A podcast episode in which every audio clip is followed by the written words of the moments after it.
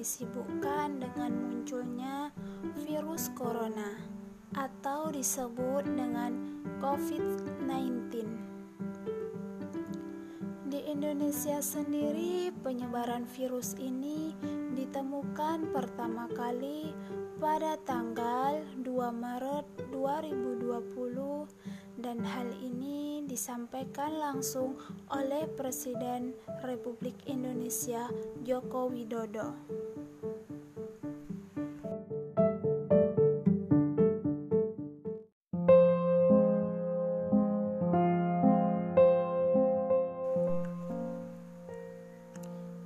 Berbagai upaya telah dilakukan oleh pemerintah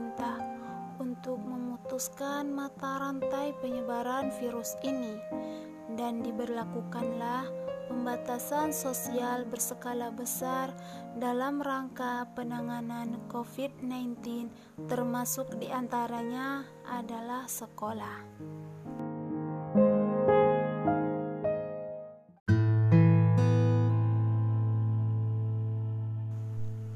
Kebijakan ini memaksakan guru dan murid untuk tetap bekerja dan belajar dari rumah, dan peran orang tua dalam mendampingi kesuksesan anak belajar di rumah menjadi sangatlah penting.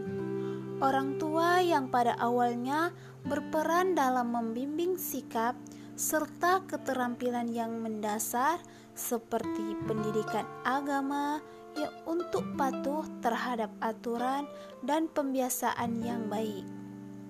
Namun, sekarang perannya semakin meluas, yaitu sebagai pendamping pendidik akademik.